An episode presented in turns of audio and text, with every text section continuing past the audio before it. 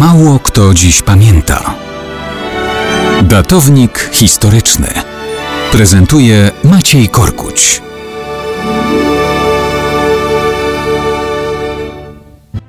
Mało kto dziś pamięta, że równe 100 lat temu, 20 października 1921 roku, Rada Ambasadorów ostatecznie wyznaczyła linię podziału Górnego Śląska pomiędzy Polskę i Niemcy.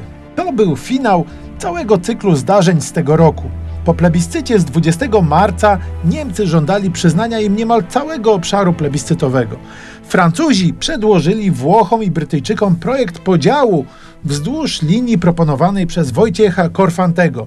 Nie odnosiło to oczekiwanych skutków. W maju Korfanty więc uznał, że wystąpienie zbrojne wpłynie na aliantów zachodnich mobilizująco. Zaczyna się trzecie powstanie śląskie. Niemcy są zaskoczeni. Polacy szybko zajmują postulowane obszary, licząc, że Niemcy pod taką presją przyjmą ofertę rozmów. Tak się jednak nie dzieje. Nie przyjmują. Mobilizują oddziały ochotnicze uzbrojone jak regularne jednostki Reichswery. Przygotowują kontrofensywę. Zaczynają się krwawe walki o Górę Świętej Anny i sąsiednie miejscowości. W czerwcu najcięższe walki toczą się o Kędzierzyn i Koźle. W końcu działania aliantów wymuszają zaprzestanie przelewu krwi. Zostaje utworzona strefa neutralna.